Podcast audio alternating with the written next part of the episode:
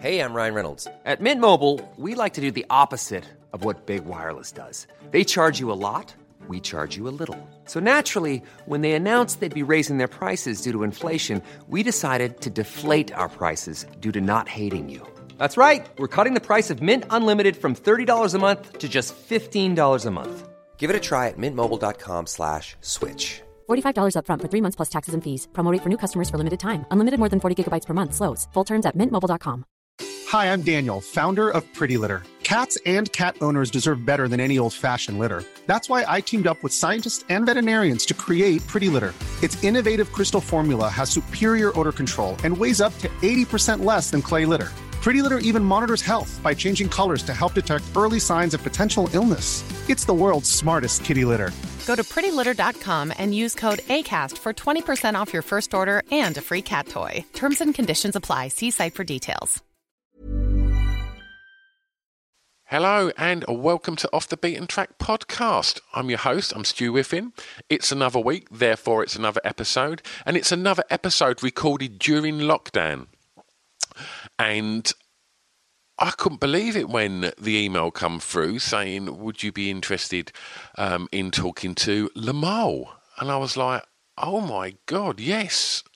The first record I ever owned featured Kajagoogoo, and my kids are obsessed with Stranger Things, and and well, as am I, and and to have that series culminate with never ending story. I just had a load of questions that I wanted to ask him.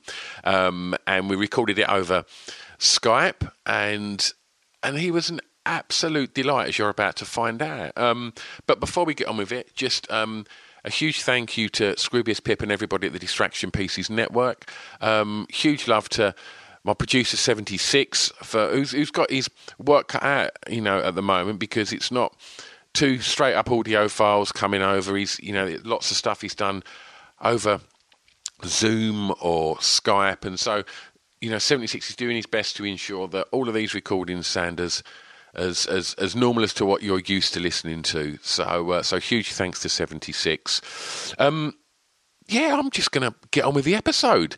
Um, and it feels amazing to be able to say this next line. Please enjoy Off the Beaten Track podcast with Limahl. I've got an announcement. Save Our Souls Clothing. www.sosclothing.co.uk. Why am I telling you this? Because they're our official sponsor. Yeah, that's right. Go and check them out because their clothing is off the scale. You're going to love it. So they've decided they want to be our sponsor, which is amazing. And what I have to do is I have to tell you about why they're amazing. So here's a little bit of blurb. So they've only been going a year, and they're based in Southend on Sea, just up the road from me. They put the company together based on a, a love of tattoos and alternative music, and they've worked with some of the greatest artists around the world to produce these items of clothing that are as unique as you lot. All of the designs are printed using biodegradable, sustainable, and water-based inks. In addition to that, they only print on garments made by members of Fairwear Foundation. I mean, come on, great clothing and a conscience. Since going live in April last year, they've seen their audience grow massively and are now selling orders all across the world. And they were recognised by Cosmopolitan magazine as one of the best sustainable clothing brands alongside names such as Stella McCartney. I mean, that's quite a first year, right? So go and check them out because they've put a lot of love into supporting this podcast and I couldn't be happier. What else they've done is they've given you 15% off.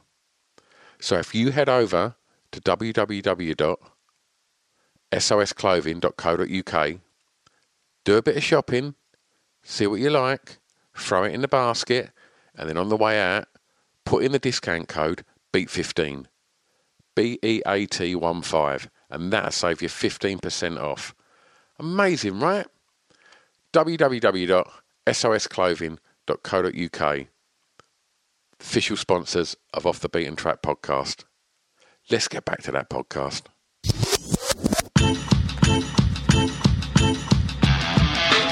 It's Off the Beaten Track podcast on the Distraction Pieces Network with me, Stu Whiffin. Hello and welcome to Off the Beaten Track podcast. And sitting opposite me today via the means of Skype is Limahl. Hi, Stu. How are you doing? Yeah, I'm good. I'm good. I'm touching wood, still healthy, and uh, surviving. Trying to How you- survive. Trying not to be paranoid. Every time I cough, I think, "Is this it?" Oh no, I'm exactly the same. I'm exactly the same. How have you found it? You know, being I, I imagine being a, you know, a pop star and and. and do, are, you, are you very much a people person, or are you quite happy um, in, in isolation? Oh, I, I've got withdrawal symptoms from culture. You know, I I live in Hertfordshire, which is about 15 minutes outside of London, and I, you know, I do go in a lot, and I love the theatre, and I love gigs, and I love restaurants, and I love the buzz. Um, I love life like everybody else, and I, I do. I am missing it, but it's been interesting, hasn't it, in terms of um, long hair, in terms of re- resisting the chocolate, in terms of, um, yeah, in terms of mental challenge, really. So uh, normally I go to the gym a couple of times a week, and um, I'm, I'm going cycling instead, which is really nice, and the weather was amazing. So, all in all, um, I'm okay. And obviously, I, I tell myself every day that I'm just really lucky if I don't get this virus. Yeah, sure. Because I'm 61, I'm not, you know, we do hear people dying really young, and, and uh, I did smoke when I was younger, so I, I, I'm, I would be concerned about that. I always cough a bit in the morning anyway. Yeah. So I think for the last five weeks, every morning I go, just double checking, you know. I think I don't think you're alone there. I think uh, I think we're all doing it. Um, well, Limahl, I always start this podcast um, with the song with the greatest ever intro. You've got a hundred years of music. These are difficult choices, your seven questions, Stu. But, I, I understand they can change any given day. I know that. I know it's hard to do. but obviously, I, I've chosen stuff that meant something to me, um, especially growing up. I, I find that when I hear other people talking about music, it always relates to memories. And so for me, it was, it is, Ain't No Mountain High Enough by Diana Ross in 1970. Um, I remember as a kid being completely enthralled and in awe of this song. Um, its drama, the seeming heights of Diana Ross's vocal, the sheer weight in the arrangement, like it was a hundred piece orchestra. To a 13 year old boy in Wigan, it offered me escapism, joy, optimism. Diana Ross was really my first heroine. So many fantastic hits growing up. I'm still waiting. Touch me in the morning. All of my life. Upside down. The boss. Remember me. Love child with the Supremes. Surrender. Stop, look, listen to your heart. Etc. Etc. The list goes on. I'll tell you what, right? It's so it's so strange you just listed all of them because um, I did see that um, Diana Ross was meant to be playing the O2. I, I can't remember when it was. It was this year, I believe. Yeah. Um, uh, uh, I, I presume that may be rescheduled now. And I was talking to my friends about it, just saying, look, I, I think we should we should go and watch Diana Ross. Like it, it's like it's some of them artists that that I'm not necessarily like a massive massive fan of, but I think I, I, I, they've had such an impact in, in, in, in music and culture that you know I want to I want to see them, and uh, and then we just sat there and we started saying, yeah, I don't really think I'm a big fan. I mean, I like that one and then that one and then that one and then that one and then that one, and then you think, oh, hang on a minute. Yeah. Like, how many artists can like roll off this amount of great records? There's, you know, you could probably count them on like you know both hands. It's uh, an, an, an absolute yeah, and, and that track that you've chosen it is it's riddled with drama, and it's all about when it drops, and when it drops with just the big crescendo of, and, and, and it's weird that you say drama and, and that because just looking, we'll, we'll get onto it. You know, the last track you've chosen as well, that that, that, that drama is personified in, in, in that choice as well. Um, but uh, but yeah, so what I want to um, ask as well, which is I, I always ask guests this um, in, in, regards to um, intros in music. Um, you you burst onto the music scene at what I regard as as a as a moment of like. Uh, I guess it was that that kind of early '80s synth pop scene was just pure, just perfect pop music. There were so many bands making incredible pop music. Um, yeah. And it was like riddled with hooks and and I just wonder like how you approached, you know, intros and how much emphasis you put them on then to like what you've done since then. Oh boy. Stu, what a question. Um, I have never thought that much about intros. I, I, I look at songs as a as a whole piece, really. I mean, in, it's weird you should talk about intros because Too Shy intro is one of the longest intros, and we all yeah we all wondered if it was going to be a problem. I think it's 38 seconds. by that by that, do you mean a problem for radio? Yes. Yeah, yeah. And that old thing of the corporates in suits at the record company going, oh, radio won't play this. It's uh, the the intro's too long. You know, it's the is it six and a half minutes of the Queen song Bohemian Rhapsody? Yeah, like in the film. You can't play this. Radio won't play it. One of my songs that we're in my list that we're going to talk about later is, is two minutes and 25 seconds. And in the 60s, that's how pop songs were.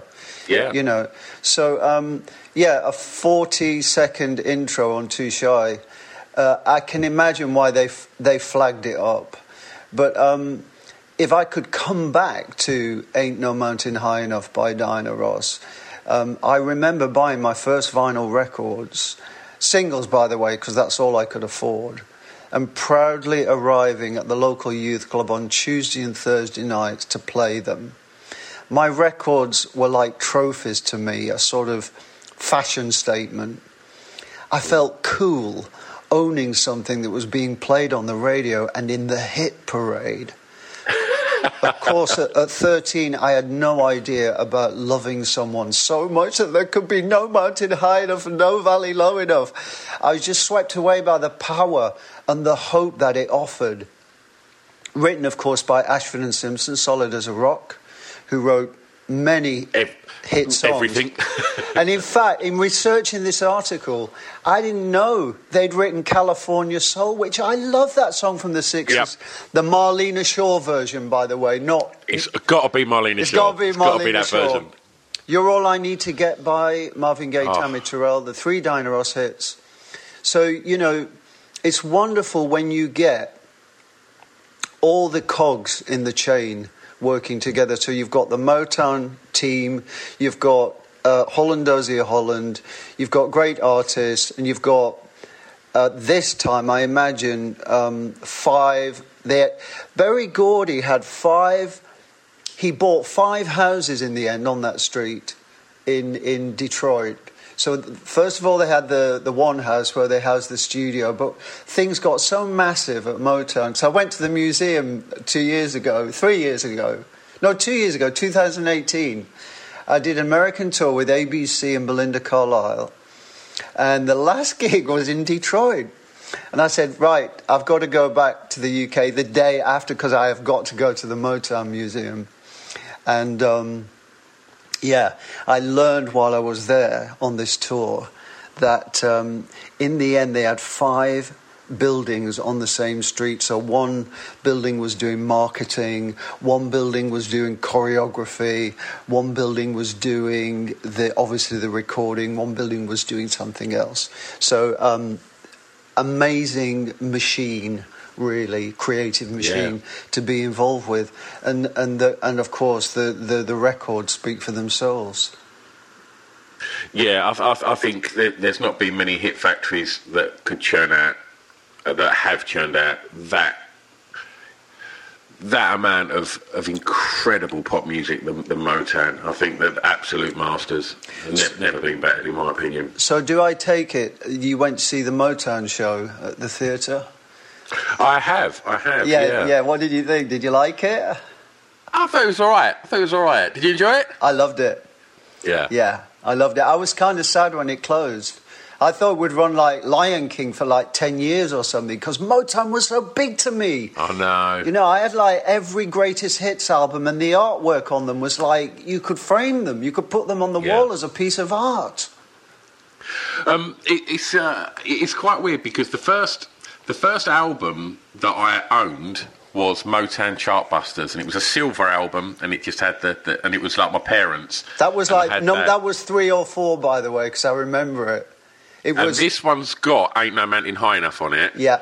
And it's also got I'm Gonna Make You Love Me by Diana Ross, The Temptations, or is it The Four Tops? Uh, and and it's got Tears of a Clown on it as well. Yeah. Um, but the first album I ever bought was Now That's What I Call Music, the first one.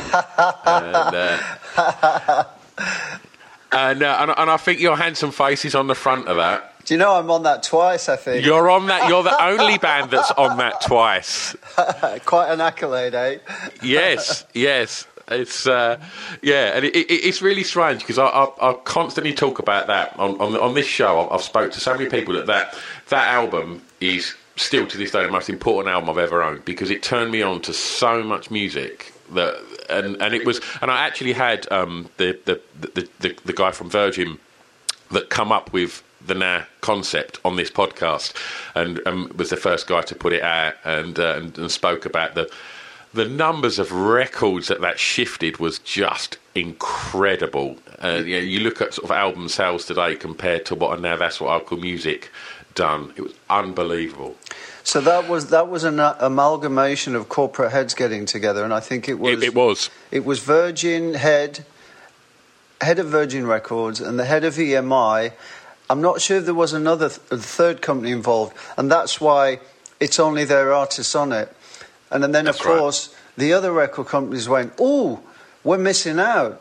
And so then you had, was it called H- Hits? Yep, hits. Hits. And so there were three or four other record companies that threw all their products onto that. That's right. And hence the start of the massive compilations. Yeah. Not like in the 70s when you had to buy weirdly recorded cover versions called Top of the Pops. Do you know what, Limahl? I love going record shopping in like charity shops and boot sales, and most of them now have been like all the good stuff's gone, and so all you're left with are those kind of top of the pops album with the scantily clad woman on the front. I know! what was all that about? but I remember the, fir- the first time I bought one of those um, weird cover versions, Top of the Pops albums, so disappointed because I thought, Yeah. oh, this is not what I'm listening to on the radio. But that was the first attempted compilation of chart hits. but Of course, it didn't really work. But yeah, now that's what I call music and the hits albums. You, if you waited, well, I think it was a few months then, but now it's probably about a month. Yeah. okay, Limahl, for track two, the first song you remember hearing that had an emotional impact on you. Okay, so the first song I remember hearing that had an emotional impact on me is Puff the Magic Dragon by Peter, Paul, and Mary in 1962. I would have been about four or five years old, and towards the end of the song, they sing, Jackie Paper came no more. And the poor dragon Puff slips back into his cave without a friend. And I remember having a real lump in my throat at our school music class singing it during the lesson.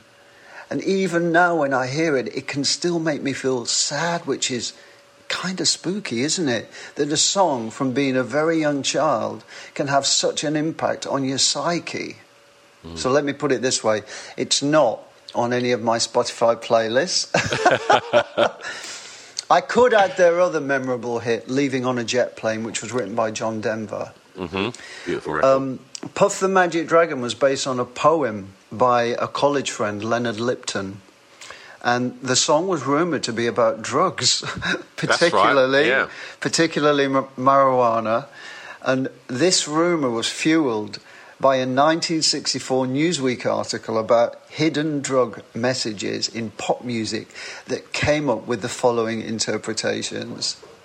Puff's friend Jackie Paper equals rolling papers. Puff equals to take a puff from a joint.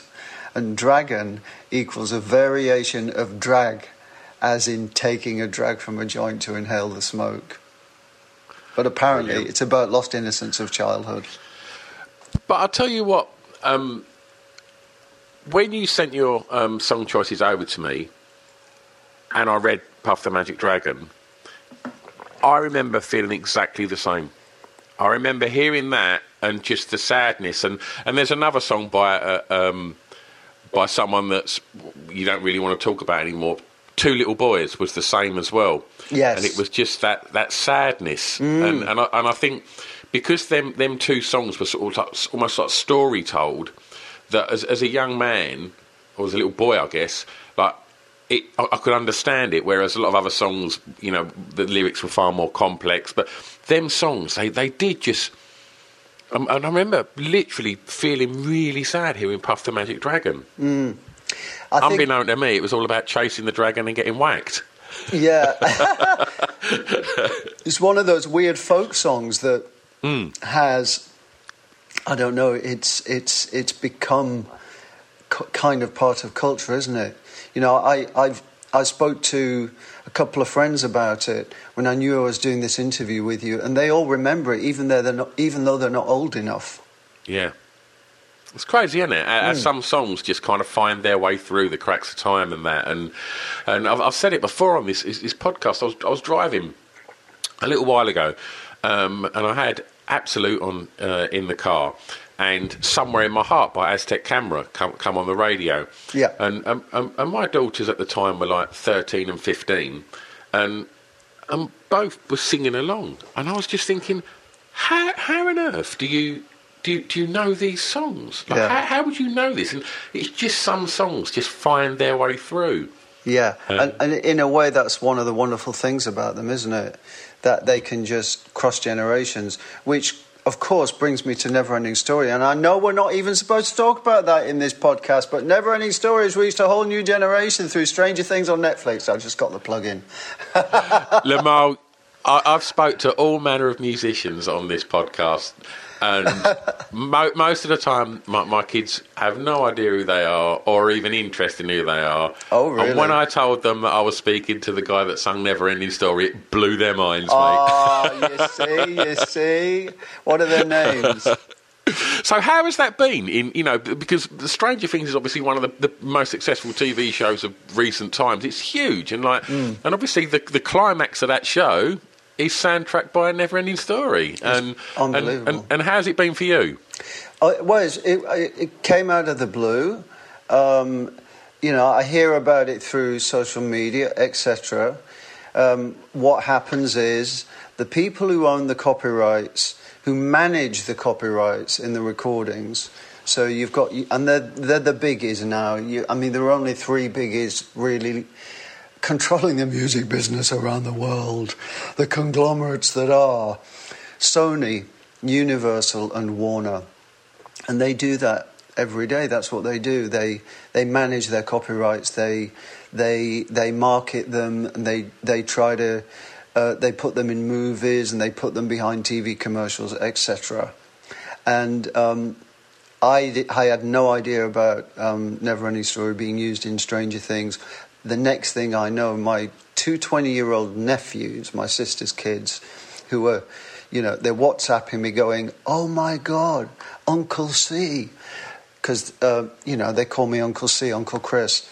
And um, yeah, the, the, the Spotify streams of Neverending Story went up from 300,000 to 1.5 million after the broadcast of Stranger Things on Netflix. And that was just in the States. That was mainly in the States. Yes, it is. It's crazy, isn't it? So um, it's been awesome to, for, for the song, 35 years later, to reach a whole new generation. And you talk about your kids. Um, I did a gig um, a private function in Berkhamsted in uh, in Hertfordshire last October, and it, there was lots of kids of the of the people that were at this event. And when I got to the end of the set and I started talking about Neverending Story and and how it's being used in Stranger Things, a bunch of kids came running in, and they're, they're just standing there in front of the stage. And I was thinking to myself, it's going to be loud. You might want to step back. and and the excitement on their faces, the sheer you know the way kids do they can't they can't hide it. They're like they're tapping each other and the the little bodies are shaking. No, it's just absolutely brilliant. And uh, that's what really gives me a thrill you know because obviously I've been living with this song for all my life. I've performed it all over the world. And I never listen to it of course away from you know performing it. But it gives it a freshness every time I do it. When things like that happen. That I know that people, the older generation, have memories attached to the songs. It was their first kiss. It was their first holiday. It was, you know, something that happened in their childhood, and now that's happening again. It's just, uh, it, well, it's a gift, really. It's like a, it's like a, an unexpected Christmas present for me, for sure. Oh, that's wonderful. How lovely. Okay. Track three. Yeah. The song that reminds you of your time at school. So the song that reminds me of my school days, again, there's a lot of choices, but I've gone for Sweet Talking Guy by the Chiffons in 1972. This was the this was the 72 version was released um, apparently six years earlier, but didn't do anything. And I love those stories about songs because it happens so much. You know, circumstances change, and suddenly a song that was dismissed is, and they go, oh, yeah, it is good after all. So this was a big Northern Soul hit, this song, before it crossed over to the mainstream. Now, I was born and raised in Wigan, which had one of the most famous Northern Soul venues, the Wigan Casino, where, by the way, I won a singing contest, but that's another story. Now, my older brother Tony used to play this song all the time and do all the excellent Northern Soul dance moves. I was about 14. It's got loads of those old school pop music tricks, girly ooh oohs, vocal lines repeated by the backing singers, and a great middle instrumental. Loads of energy. I remember we played it over and over, and now I know why, and I said it earlier. It's only two minutes, 23 seconds long. Um, I love the four bars of staccato strings building up at the beginning to the verse. When I hear it now, I'm playing truant from school sometimes I'm watching my brother Tony dancing with joy. Could you could you do it? Could you dance? I, I, mean, the Northern Soul dancing. For those that aren't aware of it, then just go on YouTube and watch it because it's one of the most incredible things you will ever see. People that can do that properly, it is. It's like a hybrid of breakdancing, martial arts, and it's it's it's phenomenal. Spins, high kicks. It's it's it's marvelous, and and the music that soundtracked it was was beautiful. So, did you get to you, you got to the casino then? I don't know how I got in there because I was underage, and I Yeah. think I think the manager just felt sorry for me or something. They just let me in, or or I found a way of sneaking in, and then you just would get lost in the crowd. It it was a beautiful old ballroom that became. Um, you know, they, bec- they became kind of disused, and then they started, you know, um, letting it out to outside promoters to do this events, and, th- and this sort of Northern Soul thing grew. And um, Northern Soul, Russ Winstanley was one of the DJs I remember. Was I think he's still doing the the He is. yes. And and there was one other guy that was particularly famous. Oh, I can't remember his name. Do you know any of the Northern Soul DJ names? I'll tell you his name if you say it. Um, there was, oh god, uh, oh Chris Ever, Everson. No, um, oh god, it escapes me. Oh, I literally saw him at a retrospective event about two years ago. Was there a Russ? No, I've said Russ him. Winstanley, Russ, Russ yeah. Winstanley. there were anyway. So the, the, the Northern Soul had a, had a big impact on music globally. What people don't realize, for example, is that Tainted Love by Soft Cell had been a minor Northern Soul hit in, a, in the mid 70s for Gloria Jones, who was a soul singer from America. And when she came over here to promote it, she met and became the girlfriend of uh, T Rex singer Marc Bolan, with whom they had a child that they named Roland. So Rolan Bolan. Crazy, eh? And, Yeah. and she was driving the Mini. But that's another story. And they say that the um, most expensive seven-inch single you can buy is the original recording, which I don't believe was out. It did come out on Motown, um, but it was a, a, a Northern Soul classic, and apparently it's that there's a very rare pressing of it that is regarded as the most expensive record, and that's "Do I Love You" by Frank Wilson.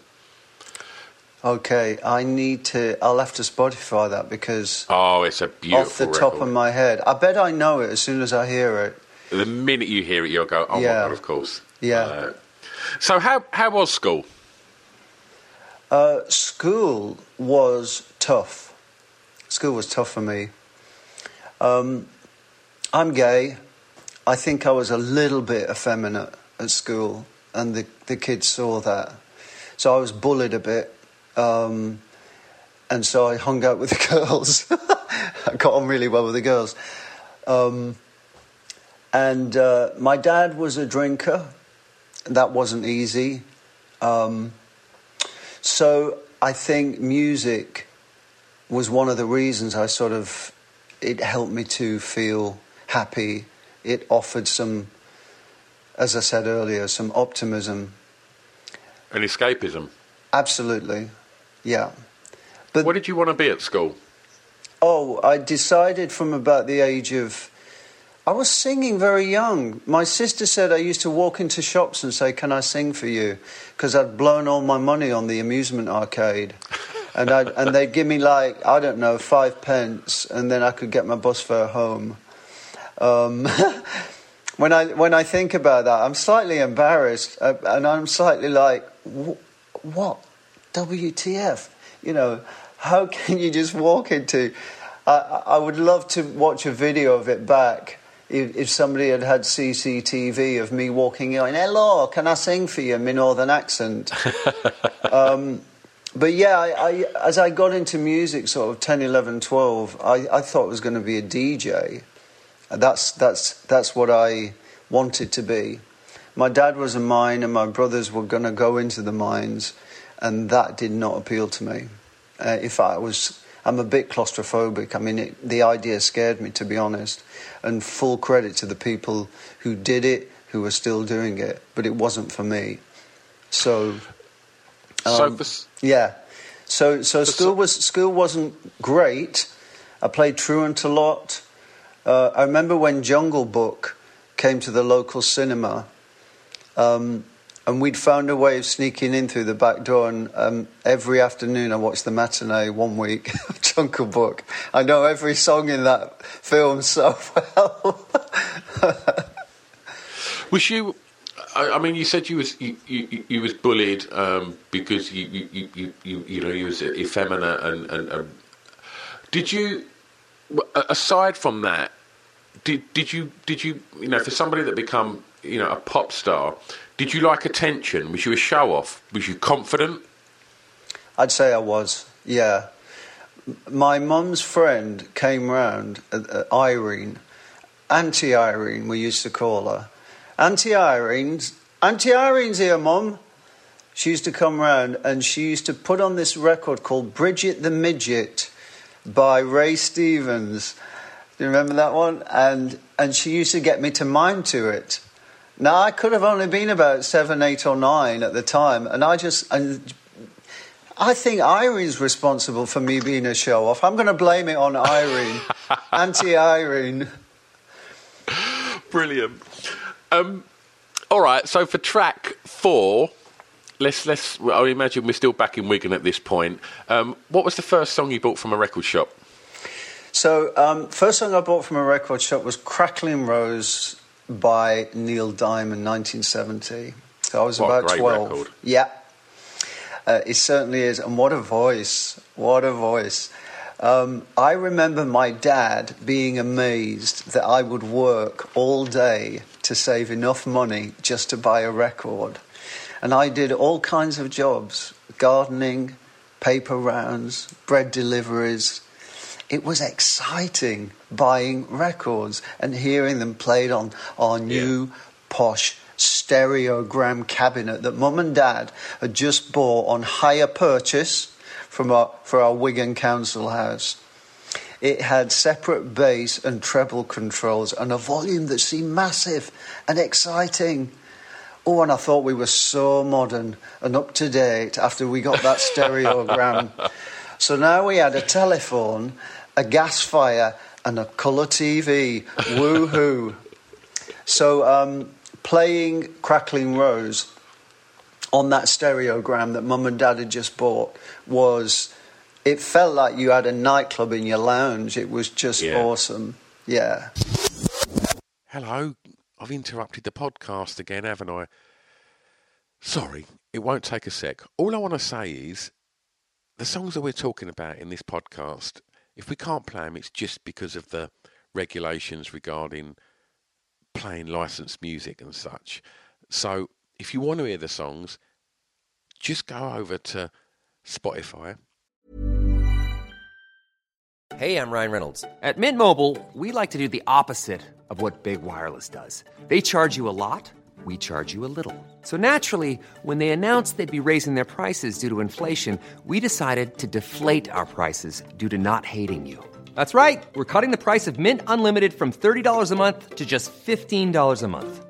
Give it a try at mintmobile.com slash switch. $45 upfront for three months plus taxes and fees. Promo rate for new customers for limited time. Unlimited more than 40 gigabytes per month. Slows. Full terms at mintmobile.com. Hi, I'm Daniel, founder of Pretty Litter. Did you know cats tend to hide symptoms of sickness and pain? I learned this the hard way after losing my cat, Gingy. So I created Pretty Litter, a health monitoring litter that helps detect early signs of illness by changing colors, saving you money and potentially your cat's life. Pretty Litter is veterinarian developed, and it's the easiest way to keep tabs on your fur baby's health right at home. Go to prettylitter.com and use code ACAST for 20% off your first order and a free cat toy. Terms and conditions apply. See site for details. Ever catch yourself eating the same flavorless dinner three days in a row? Dreaming of something better? Well, HelloFresh is your guilt-free dream come true, baby. It's me, Keke Palmer. Let's wake up those taste buds with hot, juicy pecan-crusted chicken or garlic butter shrimp scampi. Mm. Hello Fresh. Stop dreaming of all the delicious possibilities and dig in at HelloFresh.com. Let's get this dinner party started.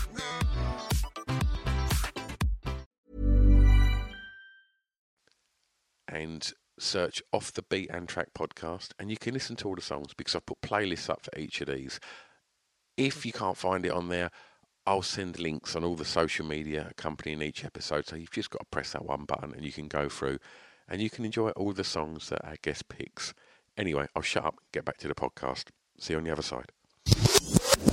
Um, were record shops important to you growing up? Would you find like would you escape to a record shop and you know, well, not not just for the sake of what was on the on the, the actual disc itself, but you know, album artwork was like you know. Was you drawn to you know imagery and, and, and, and, and these you know stark sort of looking covers and stuff? Oh, you're talking to the record nerd. I was an absolute nerd. I would, you know, when the record was going round, I was doing this, trying to read the small writing, because I had to do it all at the same time, of course. You know, um, so yeah, I wanted to know who wrote it, who produced it, every single bit of information. I loved the smell of the record shop. Um, they knew me. They were, I, I, I was raised uh, in an area of Wigan called Pemberton, and we had an independent record shop there, and that shop just was everything to me.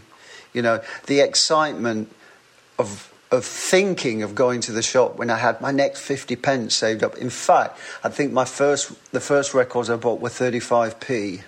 So I, I had to do, and I used to get 10 pence for cutting hedges of people's gardens. So I'd do like three hedges or maybe four hedges, and I'd have enough for another record. So that, that independent record shop meant so much. If you went into Wigan Town, of course, it was Woolworths. They had a good record section. Yeah, Yeah. Um, lovely. so yeah, I, I I loved that record shop. I can still picture it so vividly.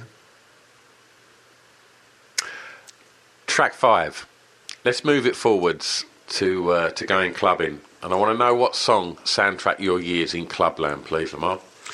So um, the song that soundtracked my years in Clubland is "Street Life" by the Crusaders, featuring Randy Crawford, 1979. Uh, it's a perfect, perfect record. Her voice.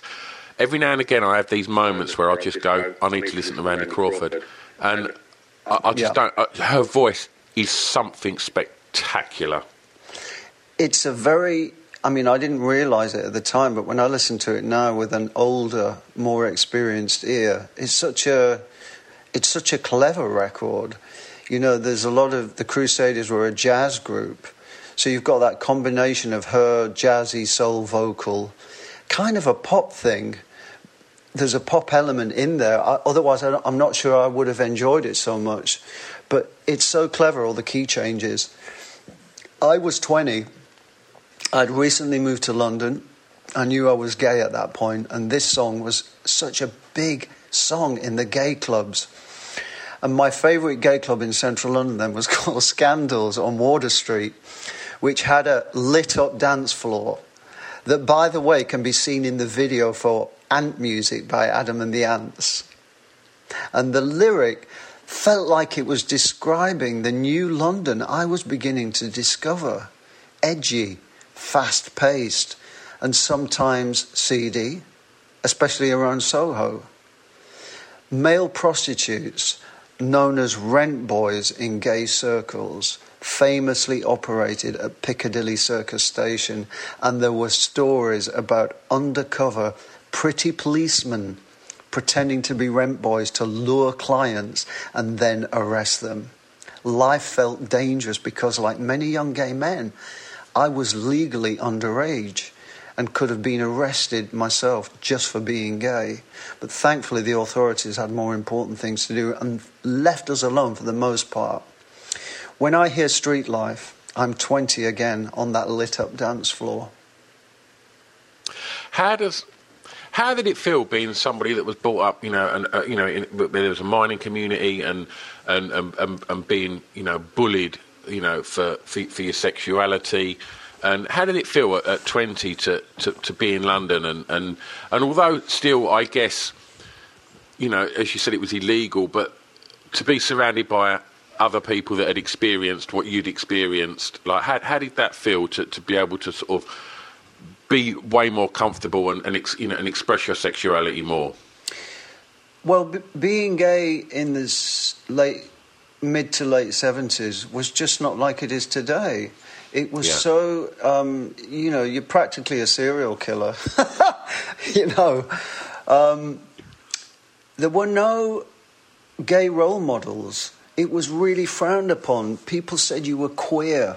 And, and uh, it was frightening. And I know when I realized that, that I was um, starting to get those feelings, it was terrifying.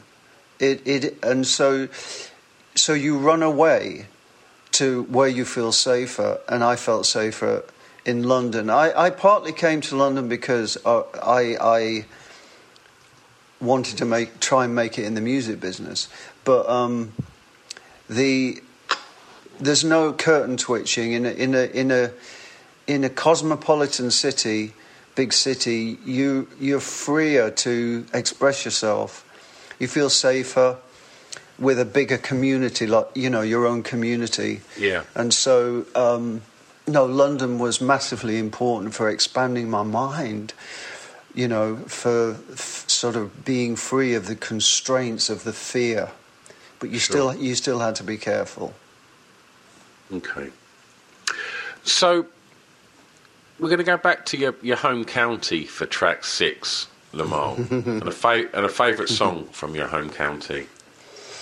So, favourite song from an artist from my home county. I was going to go for Cry for Help, Rick Astley, 1991, which I bought. Uh, he's from Newton Le Willows, which is near Wigan. Okay, but I've chosen, I've decided to choose When I'm Cleaning Windows, George Formby, 1936. Wonderful. Uh, now, this song, right, can you believe it, was banned by the BBC, who considered it the lyrics racy, which I suppose it was for the time. But the BBC relented after George's manager and his wife, Beryl, pointed out to them that it was a favourite of the royal family, and in particular Queen Mary, and that George had performed it at the Royal Variety Performance. So what what are the lyrics? Is, that, is it like is it something about what he can see when he's cleaning windows? I, I don't actually know any part of it really, other than the when I'm cleaning windows bit. I, I, I don't think I've ever really listened to it. At, at, at Now I go times. cleaning windows to earn an honest bob. For a nosy Parker, it's an interesting job.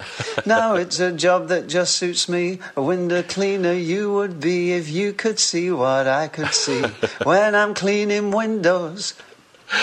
Oh, I tell you what, when I got now, that's what I call music, and I sat there reading the inner sleeve and looking at that picture of you. If someone would have told me that many years later you'd be singing George Formby to me on my computer screen, I don't think I'd ever have believed you. It's uh, you know there's a statue of George Formby in Wigan, and um, of course I've taken the selfie with it. It it's it's sort of sad, really. It's in the shopping centre, a very modern shopping centre. It just doesn't feel right. If Wigan, anyone from Wigan Council is is listening to this, I think he needs a more prominent, sacred place. You know, he was the highest paid entertainer in the UK in his day. It's just phenom- Really? phenomenal career, and obviously the movies as well, um, and charming, and the talent of the of the ukulele playing was was phenomenal. Okay, and so I mean, let's just touch on that Rick Astley track as well, because that was the track that um, I guess we talked about hit factories and Motown, and obviously Stock Aitken and Waterman was very much that in in the, the, the you know very similar sort of business model towards you know late eighties, uh, and then Rick Astley was famously the the T boy in uh, the the uh, the hit factory of, of Stock Aitken and Waterman, and then released his first music from them, and then kind of disappeared, come back, a big mop of long hair, and really showcased his vocal abilities and his songwriting skills with, with, with, with this. It's, it's a beautiful record cry for help, isn't it? I, I think it really surprised everybody. Um, Massively. Absolutely. Uh, because away from PWL, suddenly he was free to um, be creative in his own way. And, and of course, the end of that song, when that choir comes in, goosebumps on the arm. Absolutely brilliant song. And it wasn't it shortly after that he like retired for 10 years or something Yeah. which Yeah. respect to him you know he wanted to raise his family and everything and uh, it's fun that he's back um, i've worked with him he's very sweet um, and charming and and he's got the northern accent still and he's Yeah. dead proud of it um, no uh, hats off to rick he that that's really um, I'd love to know the the how I'm always fascinated by songs and how they evolved. You know, where did the first idea come from? What stages did it go through? Where was it recorded? Who produced it? You know, when I tell people that Too Shy, the single you hear, the hit single, is the third recording of the song, people are really surprised. There were two, there were two demos. Absolutely. I don't think I don't think it's easy to stumble on really good things. You've got to dig really deep, m- melodically, harmonically. You think of a hundred years of music. Every lyric's been written, really. Every melody's been written, and so you have to dig a lot deeper to find something, um, to stumble on something, really. And um, and Rick did that with uh, "Cry for Help" for sure.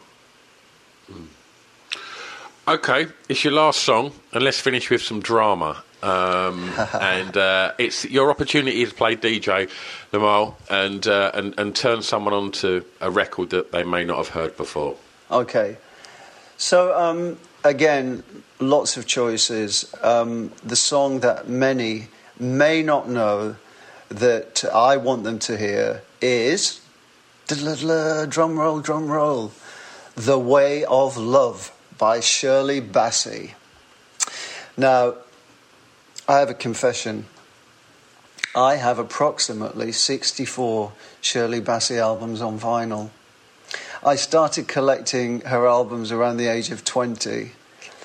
Uh, when people talk about Bassey's music, they usually go for the obvious tracks like the two Bond themes, Goldfinger and Diamonds Are Forever, or Never, Never, Never, or the George Harrison song Something, which, by the way, Bassey's version is the best in my opinion. I agree. I agree. But I discovered some fantastic Bassey album tracks, especially from the mid 70s, and this is one of them. Originally, it was a hit in America for Cher in 1972 from her Gypsy Tramps and Thieves album. It spent three weeks on the Billboard Top 10 and sold over a million copies. It was written by a French guy. Lyrics were translated to English later on by Al Stillman 60s singer Kathy Kirby was the first to record it, but it didn't even make the top 50. Bassey's version is magic, full of drama, a royal command performance of the song, if you like, which ends with one of her trademark long high notes. Love it. Uh, I, I, it's it's um. I I, I think that um. Bassey's mid seventies era is just. I mean, she she recorded a cover of "Light My Fire" in the mid in the mid seventies. I know it. I know it. And and it's oh. those strings on the beginning. Ba-ba, ba-ba, yeah, ba-ba. It's like huge, and like, Fabulous. and I've played that. I've, I've played that in my club, and it just sounds. I mean, everything Bassey does is epic and riddled with drama. But that that version of, of, of Light My Fire, and I totally agree with you on, on a on a take on something. I, I, I think is just stunning. Like I could I could talk about Bassey all day, Limahl. I, I think she's incredible. I've never seen her perform live. Have you? OMG! yeah, about three times. And and get um, I'm going to make you jealous now, uh, Stu. I've actually met her. Wow. I met her. So, um, so when Never Ending Story was in the charts, she played at the Royal Albert Hall, and I made a few calls and got tickets. And there was a party after the show backstage, which I, I got invited to. And um, she finally arrived about an hour after she finished performing. She came into the room, and she some guy was like taking her around meeting people. And when she got to me, uh, the, the chap said, uh, and this is Limahl from Kajagoogoo, who's just in the charts at the moment with Never Ending Story. And she said, Oh, I would love to be in the charts again. and, uh, and then uh, I said, You know, Shirley, I've loved you for a long time. I really have. And it's a thrill to meet you. And can I have a hug? And, and oh, of course, she said. And she threw, she threw her arms around me. And my gay friend who was with me just said, can I have one as well? it was brilliant. It's a brilliant moment. Yeah, Bassey live. Ah, what can I say? I sent her an Easter egg once, you know. I sent her an Easter egg. I heard that she stayed at the Dorchester. So this is probably the 21 year old. And um, I was at the front of the concert when you know that bit in. oh, you don't know, you didn't see it live. But there was this thing in a basket. Well, they do it at all gigs. There's this thing where everybody runs down towards the end. The security try to stop them, but they fail. And so I'm right at the front, and she's coming along, accepting flowers and shaking hands. And when she gets to me, I'm shouting at the top of my voice, and I've got, I've got the hands around my mouth to try and uh, improve the sound. And I'm going, Did you get my Easter egg? And, and she said, Oh, it was yours. Thank you, thank you. That was it. that was a moment. Yeah. Oh, wonderful. Yeah, brilliant. So, so when we get out of lockdown, What's what's happening uh, for you? What's what's happening? What we got coming up? Well, I think, like everybody else, it's going to be um, it's going to be slow build, isn't it? Careful, slow build. I actually think that's the way it should be. Um, as I said earlier, I'm scared of this virus. I don't want to get it. I'm not sure that I'd survive. So, and you know what? You know what it's like as you get older. You get more and more paranoid about. Um, I, is, is, is, there something wrong here? Um, am I okay? I met, I met a guy once from um, uh, Johnny Hates Jazz, and, and, he made me laugh. We were backstage talking. he just said, and, and actually, me and my partner Steve, we always use this line now. We, we always say, I've got a mark on my army. And he goes, Well, naturally, you think the worst. it's funny. But um, I had a diary full of gigs, you know, um, UK and abroad, and uh, everything's been postponed.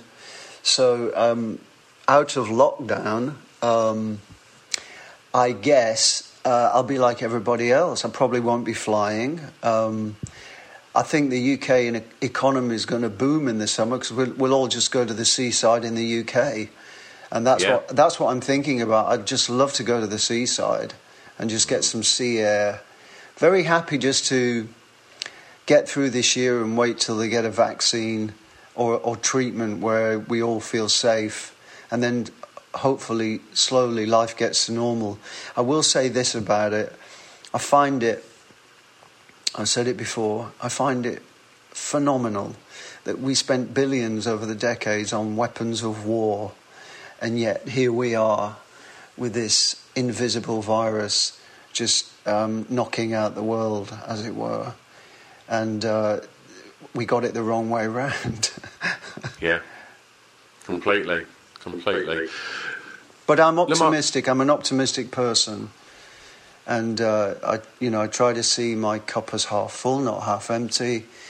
I think mentally that's how you have to survive. You've got Definitely. to, you've got Definitely. to try and look for the good stuff.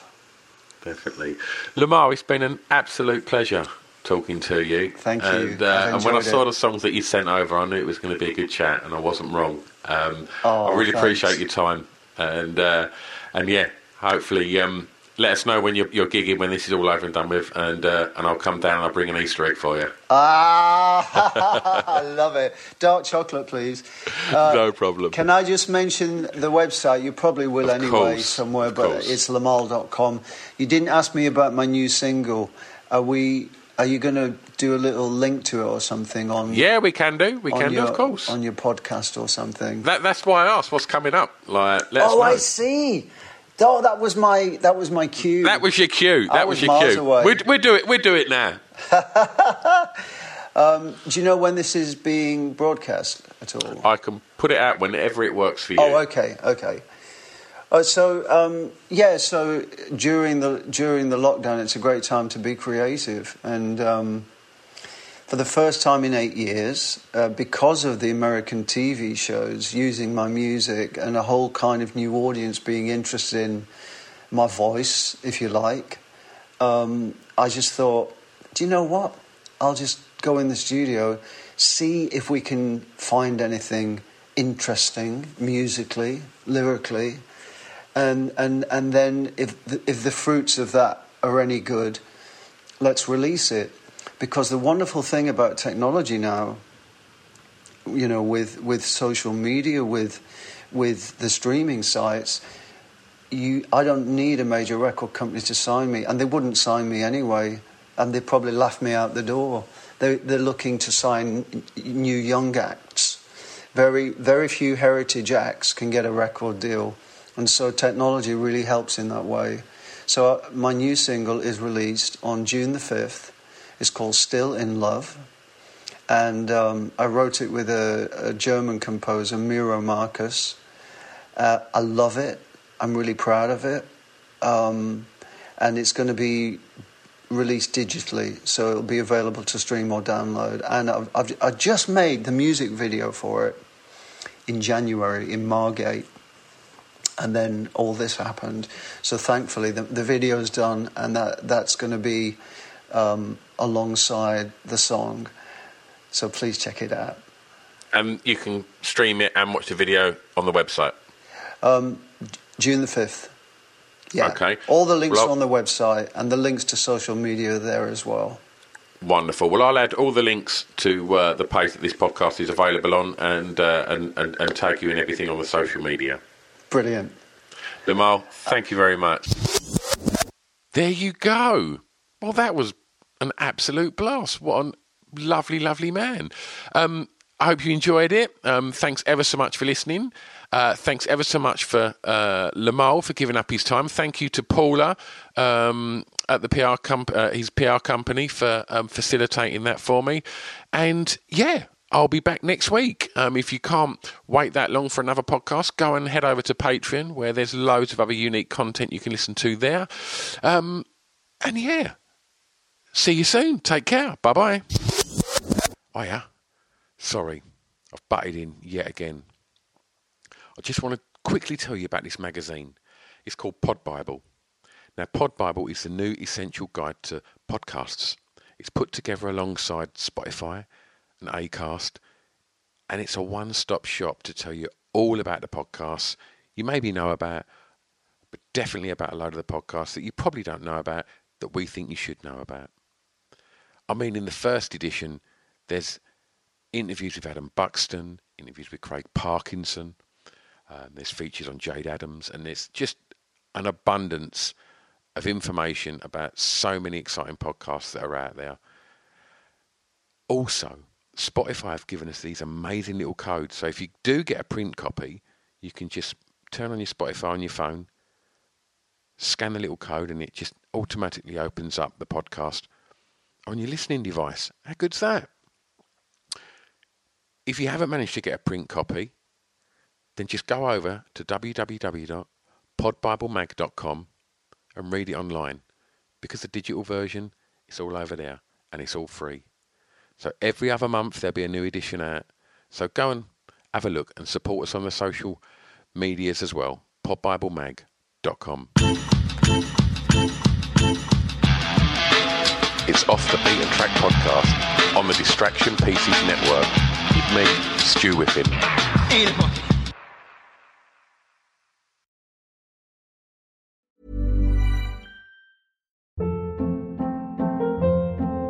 Hold up. What was that? Boring. No flavor. That was as bad as those leftovers you ate all week. Keke Palmer here, and it's time to say hello to something fresh and guilt-free. Hello Fresh. Jazz up dinner with pecan-crusted chicken or garlic butter shrimp scampi. Now that's music to my mouth. Hello Fresh. Let's get this dinner party started. Discover all the delicious possibilities at hellofresh.com.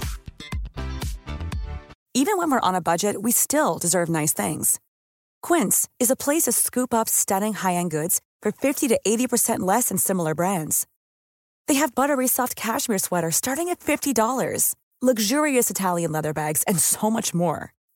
Plus, Quince only works with factories that use safe, ethical, and responsible manufacturing. Get the high-end goods you'll love without the high price tag with Quince.